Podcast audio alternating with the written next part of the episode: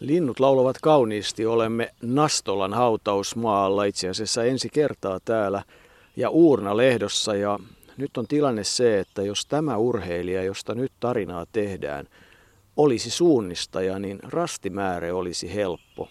Tämä Uurnalehto, se on suppa. Mekin olemme aika monella hautausmaalla käyneet, mutta tämä suppa on jälleen uusi kokemus. Kaunis tuollainen kuoppa, jossa tämä urna eli muistolehto on ja siihen ympyrän muotoon on saatu kävelyteitä. Hautakivet ovat kuitenkin tavallaan luonnonkasvillisuuden seassa ja sitten osa hautakivistä on jopa tuolla rinteessä yläpuolella aivan, aivan hoitamattoman, siis hoitamattoman, eli luonnollisen kasvuston seassa erittäin kaunis ja erikoinen paikka. Ja kun nuo linnut laulavat tuossa kauniisti, niin jotenkin tässä on niin kuin, tässä jotenkin kokee sellaista vielä ylimääräistä rauhaa, jota hautausmaalta kyllä aina on löydettävissä, mutta tässä vielä ehkä vähän enemmän. Ja kun ajatellaan sitä urheilijaa, josta tarinaa nyt olemme tekemässä, niin, niin kyllä hänelläkin täytyy olla jonkinlainen suunnistustaito, nimittäin hän vietti sodan ajan rintamalähettinä, taistelulähettinä Rukajärven suunnalla ja, ja kyllä hänen on täytynyt osata vaikeasta paikasta toiseen mennä.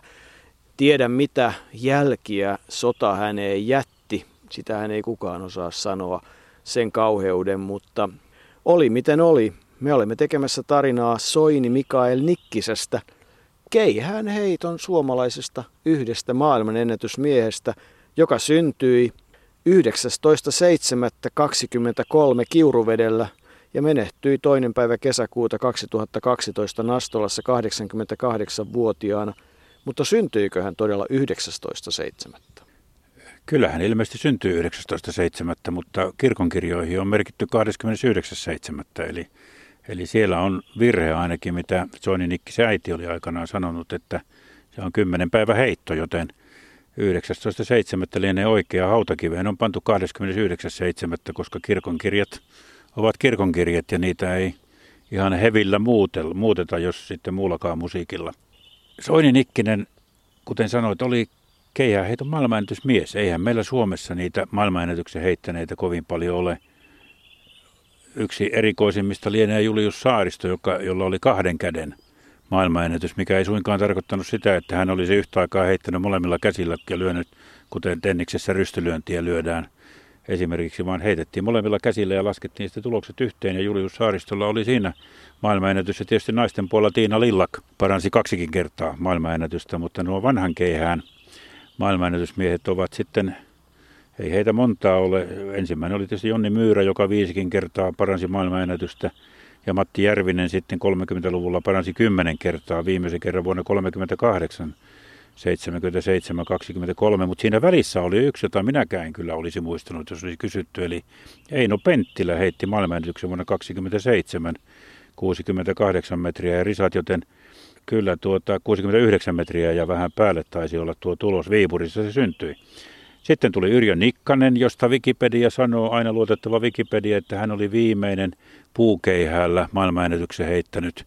Mutta, mutta toisaalta taas sitten Soini Nikkinen, joka vuonna 56 heitti tuon haamuheiton kuhmoisten kentällä, niin siihen hänestä myös sanotaan, että se oli viimeinen puukeihällä heitetty maailmanennätys. Ja kyllä mä luulen, että Soini Nikkisen koivukeihäs oli se viimeinen puukeihällä heitetty maailmanennätys. Sitten tuli tietysti vielä Jorma Kinnunen, vanhan keihäsmallin maailmanennätysmies, mutta uudella keihäsmallilla täytyy tietysti muistaa, että Seppo Räty heitti sitten punkalaitumella tuon 96-96, mutta Soini Nikkinen kuuluu tähän harvinaiseen seuraan ja oikeastaan kuitenkin vain sen yhden heittonsa ansiosta, mutta se heitto oli sitten, niin kuin jostain Nevalan heitosta radioselosti aikanaan sanoi, se oli kaamea heitto. No se oli kaamea heitto ja, ja sehän on tietysti siinä mielessä mielenkiintoinen, että se on tämmöinen juhannusmaailman ennätys ja, ja kyllä se varmaan oli yksi niitä asioita, joka piti huolen siitä, että, että niin kuin minulle ja varmaan sinulle ja monelle muullekin, niin koivusta veistettiin, karsittiin, hiottiin ja, ja kirveellä tehtiin itse keihäät ja niitä sitten heitettiin milloin pellon laidassa ja milloin tieltä vauhtia ottaen. Eli keihääheitto on rakas ollut suomalaisille aina. Ja tietysti toinen maailman ennätys, joka myös juhannuksena syntyi, niin onhan se ainakin yhtä rakas ja ei senkään tekijä täältä kovin kaukana ollut. Ei, kun Pentti Nikula vuonna 1962 hyppäsi juhannuksena 494, niin se alkoi pyykkiseipäitä kadota ympäri Suomea ja pikkupojat. Kaikki me sitä seivästä hypättiin silloin, eihän sille mitään mahtanut. Oli se niin, oli se niin suuri sensaatio, että suomalainen hyppäsi seiväshypyssä maailmanennätyksen.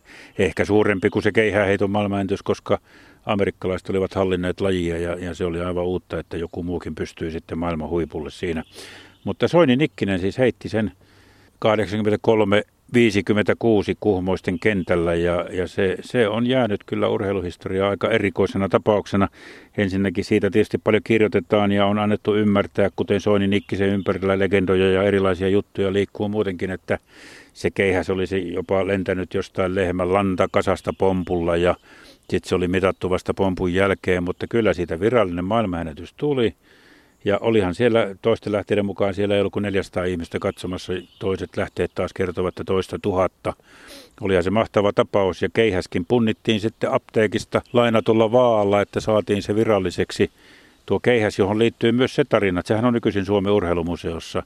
Mutta joku on, joku on tiennyt ja kirjoittanutkin siitä, että se keihäs on itse asiassa katkennut aikaisemmin. Ja Soini Nikkinen, joka oli kätevä käsistään ja kuten myöhemmin huomataan, koko elämänsä teki puutöitä al- alkoi varmaan silloin sota-aikana, niin tuota, että se oli katkenut käsistään ja Soini Nikkinen oli jollain lohenpyrystöliitoksella korjannut sen. Ja tämä kirjoittaja, joka, joka löytyy tuolta netistä, epäili, että olis, tai arveli, että olisikohan tuo korjattu keihäs sitten väpättänyt vielä entistä vähemmän, jolloin se maailmanennätysheitto oli mahdollinen. Soini Nikkinen itse sanoi siitä, että hän tunsi, kun keihäs lähti, ettei näkynyt kuin pieni piste, silloin keihäs lentää oikein.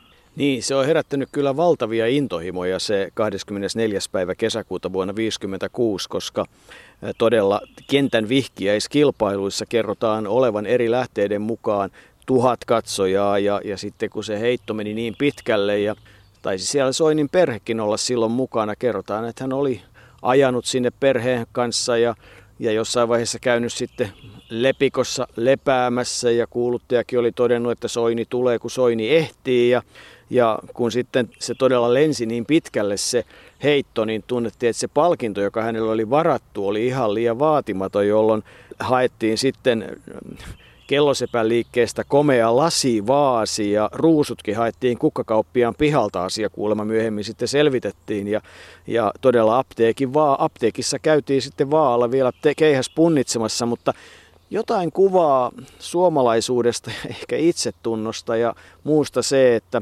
että tämmöinenkin legenda oli, että, että siellä vihkiäiskilpailussa Soini olisi astunut heittopaikalla olleeseen lehmän läjään, liukastunut, jolloin jalka olisi livennyt viitisen senttiä, pysähtynyt kiveen ja se äkki pysäys sai aikaa lantion ja ylävartalon sellaisen kiertymän, että syntyi niin valtava voima, että keihäs lensi niin pitkälle kuin lensi. No, Soinihan nyt oli syntymä vahva. Se oli, nimenomaan syntymä vahva, sanovat hänet tunteneet. Ja tuota, vanhoilla päivillä hän itse asiassa tuon maailmanennätyksen teki, sillä hän on edelleen toiseksi vanhin keihään maailmanennätyksen heittänyt Janus Sidlo, ei vaan Janus Lusis, jonka, jonka suomalaiset hyvin muistavat Saarijärven juhannuskisoista, niin on, on vanhimpana heittänyt keihään maailmanennätyksen. Soini Nikkinen ei saanut kovin pitkään tuosta ennätyksestä nauttia, sillä jo kuuden päivän kuluttua Puolan Janus Sidlo heitti 10 senttiä pitemmälle, mutta kyllähän siitä kuitenkin nautti sitten lopun elämänsä ja, ja aika kuvaavaa sitten sille, miten Soini Nikkinen halusi sen ennätyksen jäävän ikuis, ikuistaa ikään kuin oli se, mitä hän teki, kun hän palasi sieltä kuhmoisista Pajulahteen. Niin, hänellä taisi olla mukanaan koivun taimia ja nyt sitten lähestytään sitä, mistä oikeastaan kaikki muistavat aina Soini Nikkistä muistuttaa, että hän oli mies, jolle alkoholi maistui. Jotenkin tuntuu joko pahalta ja hetkittäin jopa ärsyttävältä, että mies, joka kuitenkin on tehnyt keihääheittäjänä urheilijana valtavan pitkän uran, niin, niin eniten hänestä osataan kertoa ikään kuin törttöilyistä ja, ja alkoholin käytöstä ja niin. Tuokin tapahtuma liittyy siihen, että jos oikein muistan, niin hän oli sanonut talonmies kaverilleen, että istuta tuo. Ja näin oli tapahtunut ja koivusta kasvoi sitten iso ja jossain vaiheessa se tuli niin isoksi, että kun sinne lisää rakennettiin Pajulahteen, se jouduttiin kaatamaan. Mutta sitten tehtiin niin kuitenkin, että muisto säilyisi, että siitä tehtiin kaksi tuollaista isoa koivuhalkoa tai parrua, jotka ovat siellä Pajulahden aulassa nyt edelleen ja niihin on sitten laitettu laatta kertomaan siitä, että kysymyksessä oli se koivu, joka istutettiin silloin, kun Soini, Soini Nikkinen sieltä kuhmoisista palasi koivuntaimen kanssa maailmanennätysmiehenä. Kuhmoisten kilpailussa oli kaikkea muutakin hauskaa, paitsi se palkinto, että siitä on Helsingin Sanomissa olleen artikkelin mukaan, niin toimitsijana silloin ollut Maija-Liisa Vainio oli, oli kertoillut kaikkea, miten kelloliikestä, paitsi se lasivaasi haettiin, niin sitten haettiin kukkakaupassa. Ei kun kukkakauppakin oli kiinni ja sieltä pihasta sitten otettiin ruusuja, että saatiin Soinille vähän ruusuja ja, ja se apteekin vaaka tuli jo mainittua, joten se oli aikamoinen yllätys, että se maailmanennätys siellä syntyi myös järjestäjille. Ja, ja varmasti se oli ehkä Soinille itselleen. Ja se oli kuitenkin vuonna 1956 ja sitten päästään siihen ihmetykseen, että vuonna 1956 oli myös Melbourneissa olympiakisat, mutta siellä ei ollut yhtään suomalaista keihäsmiestä. Ei ollut maailmanennätyksen heit, kesällä heittänyttä Soini Nikkistä, kuten ei ollut paljon muitakaan. Ja, ja se on semmoinen mysteeri, joka on minua askarruttanut pitkään, että minkä takia Melbourneen lähetettiin kolme kolmiloikkaajaa, mutta ei yhtään keihäsmiestä. Ja siitä on sitten erilaisia versioita. Soini Nikkinen on itse kultaa, kunnia ja kyyneleitä teoksessa sanonut, että liittoriitojen takia häntä ei sinne lähetetty, ei ole miehenä, häntä ei haluttu sinne lähettää. Ja kirjassa myös sanotaan, että olympiakisojen aikaan Soini oli heittänyt yli 77 metriä, koska myös vedottiin siihen, että hän olisi ollut huonossa kunnossa. No epäilen sitä, koska olympiakisat käytiin marras-joulukuun vaihteessa, missä Nikkinen olisi heittänyt sen 77 metriä siihen aikaan Suomessa talvella. En, en oikein jaksa siihen uskoa. Joka tapauksessa se oli ihmeellistä, että sinne ei lähetetty. Yksi tieto tietää sen, että Nikkinen olisi törmäillyt sen verran raskaasti siinä syksyn maaotteluissa, että olisi saanut lokakuussa kolme kuukauden kilpailukielon, mutta esimerkiksi Jukka Uunila, jolta olen asiaa kysynyt, niin ei muista kyllä sitä syytä, miksi nämä keihäsmiehet jätettiin valitsematta. Mikä sen tekee vielä mielenkiintoiseksi on se, että että Melbourneessahan eh, Egil Danielsen, norjalainen, heitti hurjan maailmanennätyksen yli 85 metriä ja voitti kultamitalin, mutta hän pääsi loppukilpailuun vasta viimeisenä miehenä vähän yli 72 metrin heitollaan ja Soini Nikkinen itse aina jaksoi sanoa, että, että jos siellä olisi ollut suomalaisia keihäsmiehiä mukana, niin Danielsen ei olisi koskaan sitä maailmanennätystä heittänyt. Niin se kaikki on mahdollista ja se kolmikirjainen jossana on, on kyllä kaikissa asioissa ja urheiluympäristössä varsinkin tullut tutuksi, mutta otetaan realiteetteja. Ensiksikin yksi. Soini Nikkinen oli hankala, tunnetusti hankala. Hän käytti alkoholia ja oli, jos ei väkivaltainen, niin ainakin sitten tarvittaessa osasi käyttää voimaa. Hän oli tullilainen. Liittoriidot kuitenkin 50-luvun Suomessa ja, ja muuten olivat olemassa – on helppo olla valitsematta TULn urheilijaa. Sehän olisi saattanut jopa menestyä. Kai sitä jo 48, jossa muuten Lontoossa, jossa Soini oli mukana Tapio Rautavaaran osalta pohdittiin, että parempi olisi, kun ei olisi voittanut tuo tullilainen. 33-vuotias juopohko ja, ja sitten ynnä muuta, ynnä muuta, niin, niin kyllähän siinä on niin kuin aika paljon semmoisia asioita ja lienee myös selvää, että Soini oli tötöilyn niissä maaotteluissa, joista kyllä erilaisia tarinoita löytyy ihan riittämiin. Soini Nikkinen oli syntyisin kiuruvedeltä ja niin kuin todettiin, niin syntymäajassa saattaa olla 10 päivä heittoa. Perheessä oli kaiken kaikkiaan 13 lasta ja Kaipa se Soinin innostus muun muassa kalastukseen tulee siitä, että kerrotaan, että isä oli kova kalamies. No jostain löytyy sitten tarinaa siitä, että miten nyt Nikkisestä sitten yleensä keihäänheittäjä tuli. Hänhän nimittäin oli hiidossa voittanut muun muassa Paavo Loukilan nuorukaisena ja pärjännyt siinä hyvin. Se loppui sitten 18 vuoteen ja sota-aikana häntä oli pyydetty, kun hän oli siis rintama, lähetti Rukajärvellä, oli pyydetty Kiuruvedelle piirikisoihin kuulaa työntämään. No se kuulan työntö ei kai mennyt sitten ihan kaikkien systeemien mukaan ei kovin hyvin, mutta sitten pohdittiin, että jos hän nyt kuitenkin keihästä heittäisi, kun siinä ei joku kolme osallistujaa, niin ainakin kolmanneksi tulee. Ja oli silloin heittänyt 51 metriä kylmiltään, niin, niin siitä kai sitten on lähtenyt se tie, joka kuitenkin toi Suomessa yhden Suomen mestaruuden 52 Seinäjoella Hän oli kakkonen 51, 54, 56, 57.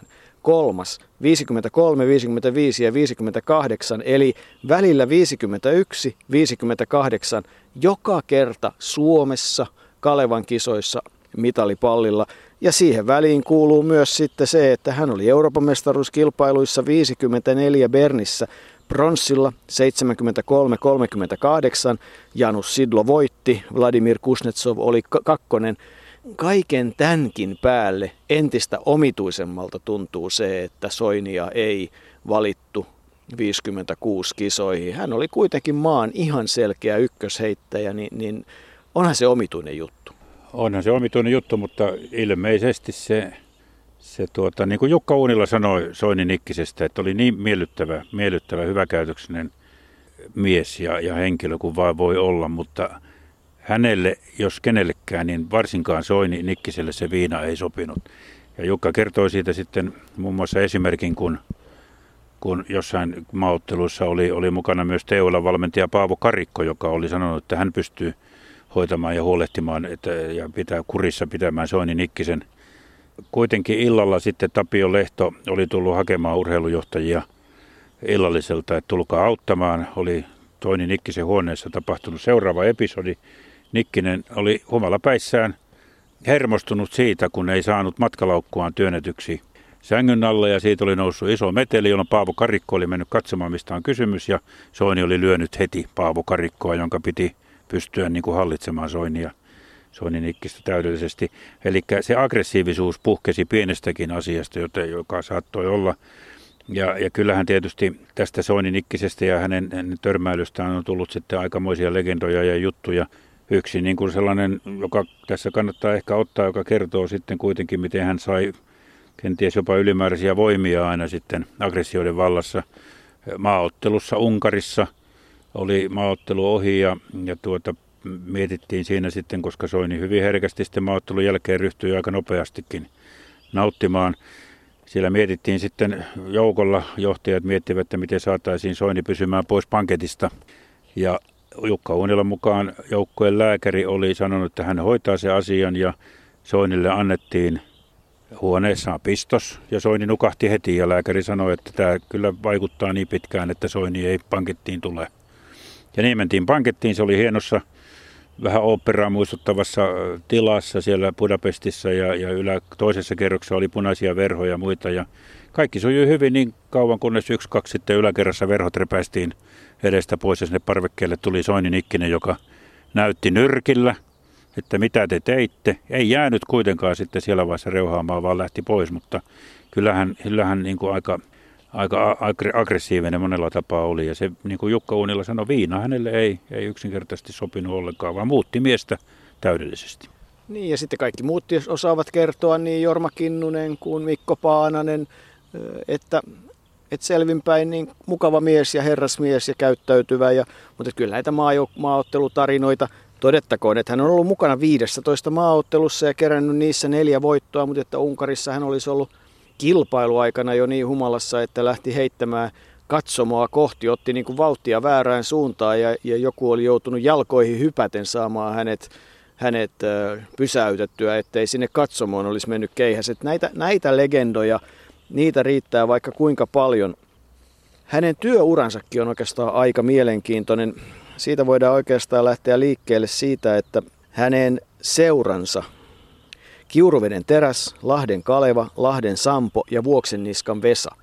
Ne liittyvät myös tähän hänen, hänen työuraansa, nimittäin hän on alun perin ensimmäisiä hommia taisi olla nahkurina. Sitten sementtivalimossa Vuoksenniskalla, josta hänet otettiin sitten ilmeisesti urheilumenestyksen ja muun myötä Nastolaan Pajulahteen, jossa hän teki pitkän uran ja silloin astuu kuvaan Valto Olenius tietysti voimakkaasti ja kun katsotaan noita seuroja, Lahden Sampo ja Lahden Kaleva, niin silloin voidaan päätellä, että Valto Olenius varmasti on ollut mukana.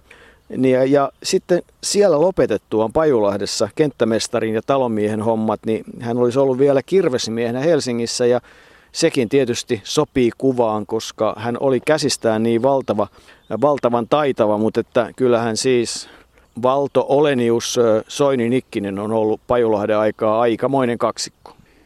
Niin, tarinat kertovat, niin tarinat kertovat ja, ja Valtohan sitä kaksikkoa sitten johti, eli Valto pystyi käsittelemään Soininikkistä aika hyvin.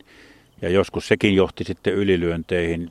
Seppo Virtanen, joka oli talouspäällikkönä pitkään Pajulahdessa, tietää, tietää tarinoita siitä. Ja, ja yksi niistä kertoo ihan sen, että jossain, jossain kun veljekset olivat menossa ja tuli jossain riitaa ulkopuolisen kanssa, niin Valto vaan sanoi Soini lyö ja Soini totteli.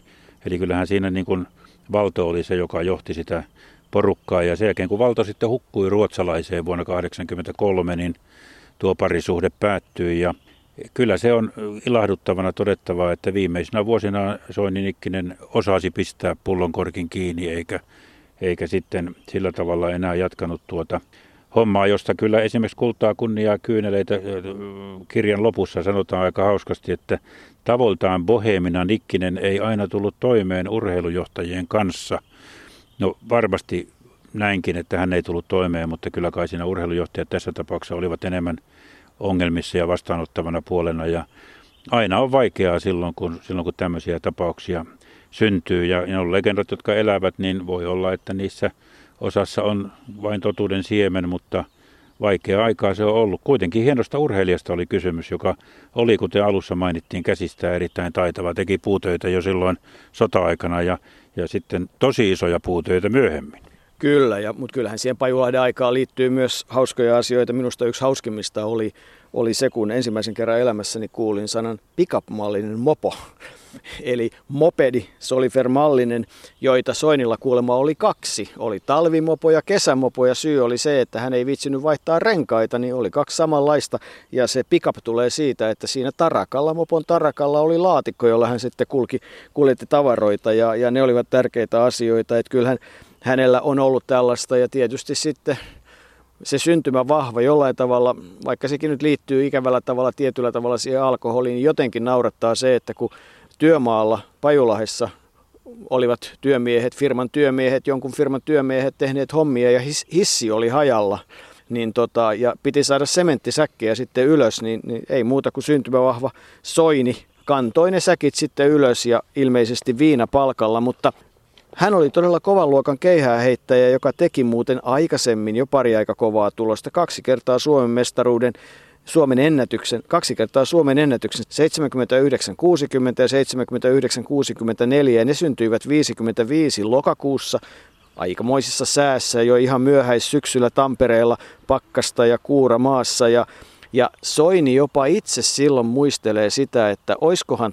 toinen noista heitoista eri kilpailuissa ne syntyivät ollut pitempi ja jopa maailman ennätys jo silloin, kun se mitattiin hänen mielestään väärästä paikasta. Eli ei suinkaan keihään kärjestä, mihin se tuli alas, vaan siitä merkistä, jonka se naru siinä keihään ympärillä oli jättänyt, joten kyllähän on heittänyt aikaisemminkin pitkiä kaaria. Siis 79-60 oli tämä. No miten pitkä on miesten keihä? Se on 2,6 tai 2,7 metriä. Mm. Ja missä kohin se naru siinä on? Eli kuinka paljon jää sitten vielä sinne kärkeen tilaa? Eli oliko kysymys pompusta vai mistä, jos se narun kohdalta on mitattu?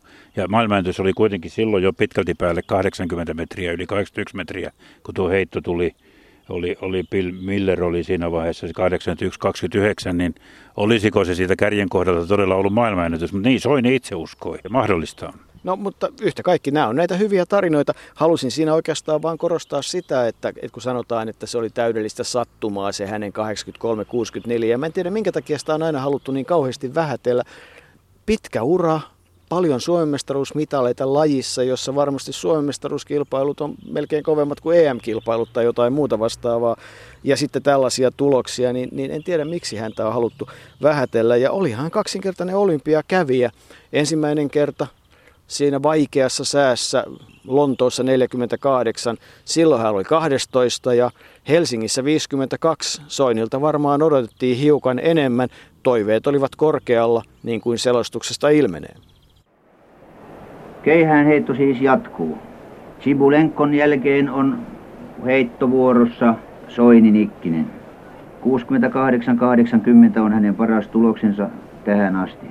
Se ei edellytä loppukilpailuun pääsyä, vaan tällä on parannettava, muuten hyytiäinen jäi ylhäisessä yksinäisyydessään edustamaan Suomen sinivalkoa olympiakisojen finaalissa. Nikkinen on riisunut jo verryttelypukunsa. Ne ottaa keihään käteensä, saa muutaman sanan hyytiäisiltä ja leppäsiltä vielä eväkseen. Rapsuttelee jonkin verran piikkareihin tarttunutta soraa, hiekkaa, valmistautuakseen parhaalla mahdollisella tavalla tähän ratkaisevaan suoritukseen. Se on ratkaiseva. Tästä kilpailusta saattaa muodostua meille vielä kaunis, mutta tästä saattaa muodostua vissilainen virsi keihäskunniamme haudalla. Toivoisin, että tätä ei kuitenkaan tarvitsisi käytännössä uudestaan sanoa. Toivoisin, että se oli vain peikko, joka ikään kuin ärsyttää pojat kiskaisemaan parasta. Onneksi he eivät kuule kuitenkaan, mitä täällä ajattelemme ja mitä täällä mietiskelemme. Heillä on omat mietteensä siellä. No niin, nyt on Nikkinen jo keihäsheittopaikan vauhdinotto päässä. Kiikarilla näen hänen tarmokkaat ilmeensä. Hänen edessään on vauhdinotto paikka, joka Neuvostoliiton heittäjille on pitkä kuin Saharan erämaa. He käyttävät siitä vain puolet, mutta kaikki muut käyttävät tämän heittopaikka vauhdin viimeistä senttiä myöten. Hänen selkälihaksensa ovat kiinni siinä aidassa, joka erottaa katsomon kentästä. Nyt Nikkinen lähtee vauhdinottoon ja jatkaa vauhtiaan. Ponnistushetki, heitto, matala, vähän hätäinen, 63 metriä, 62 ja puoli. Ei se tainnut Arto riittää se heiton mitta. Ei, vähän kävi niin kuin Laapotille Vesamatti Loirin pituushypyssä, mutta oli se kuitenkin kahdeksas sija olympiakisoissa, ei se, ei se, ei se sinänsä huono ollut. Soininikkinenhän asui viimeiset vuotensa tuossa Villähteellä, tässä aivan Nastolan lähellä omakotitalossa. Ja, ja naapurina oli muuten ihan siinä 100 metrin päässä nykyisen suomalaisen uuden formulatähden Valtteri Pottaksen isä ja on, asuu siinä edelleen, joten, joten siinä mielessä siinä oli semmoinen urheilukeskittymä. Ja hän teki niitä könnin kelloja. Ja tuota, kun Seppo Virtanen siellä kävi kerran kylässä ja siitä tuli puhetta näistä könninkelloista, joita, joita käytettiin muun muassa palkintona, en tiedä tuskin enää, mutta käytettiin palkintona tuolla Pihtiputaan keihäskarnevaaleilla, niin, niin tuota, Virtanen oli kysynyt, että kuinka paljon sinä olet näitä könninkelloja oikein tehnyt, niin, niin Soini oli vähän, ilmeisesti se vähän pelkäsi, että jos sitä vuotaa tietoa, että hän tekee ja myy näitä, niin verottajan kanssa joutuu sitten tekemisiin ja ja tuota, oli, oli, oli vähän vaikeana ollut, mutta kyllä niitä varmasti yli sata syntyi. Ja niitähän syntyi tietystä lähteestä. Sinähän se joko tiedät, mistä ne Könninkellon puut olivat kotoisin.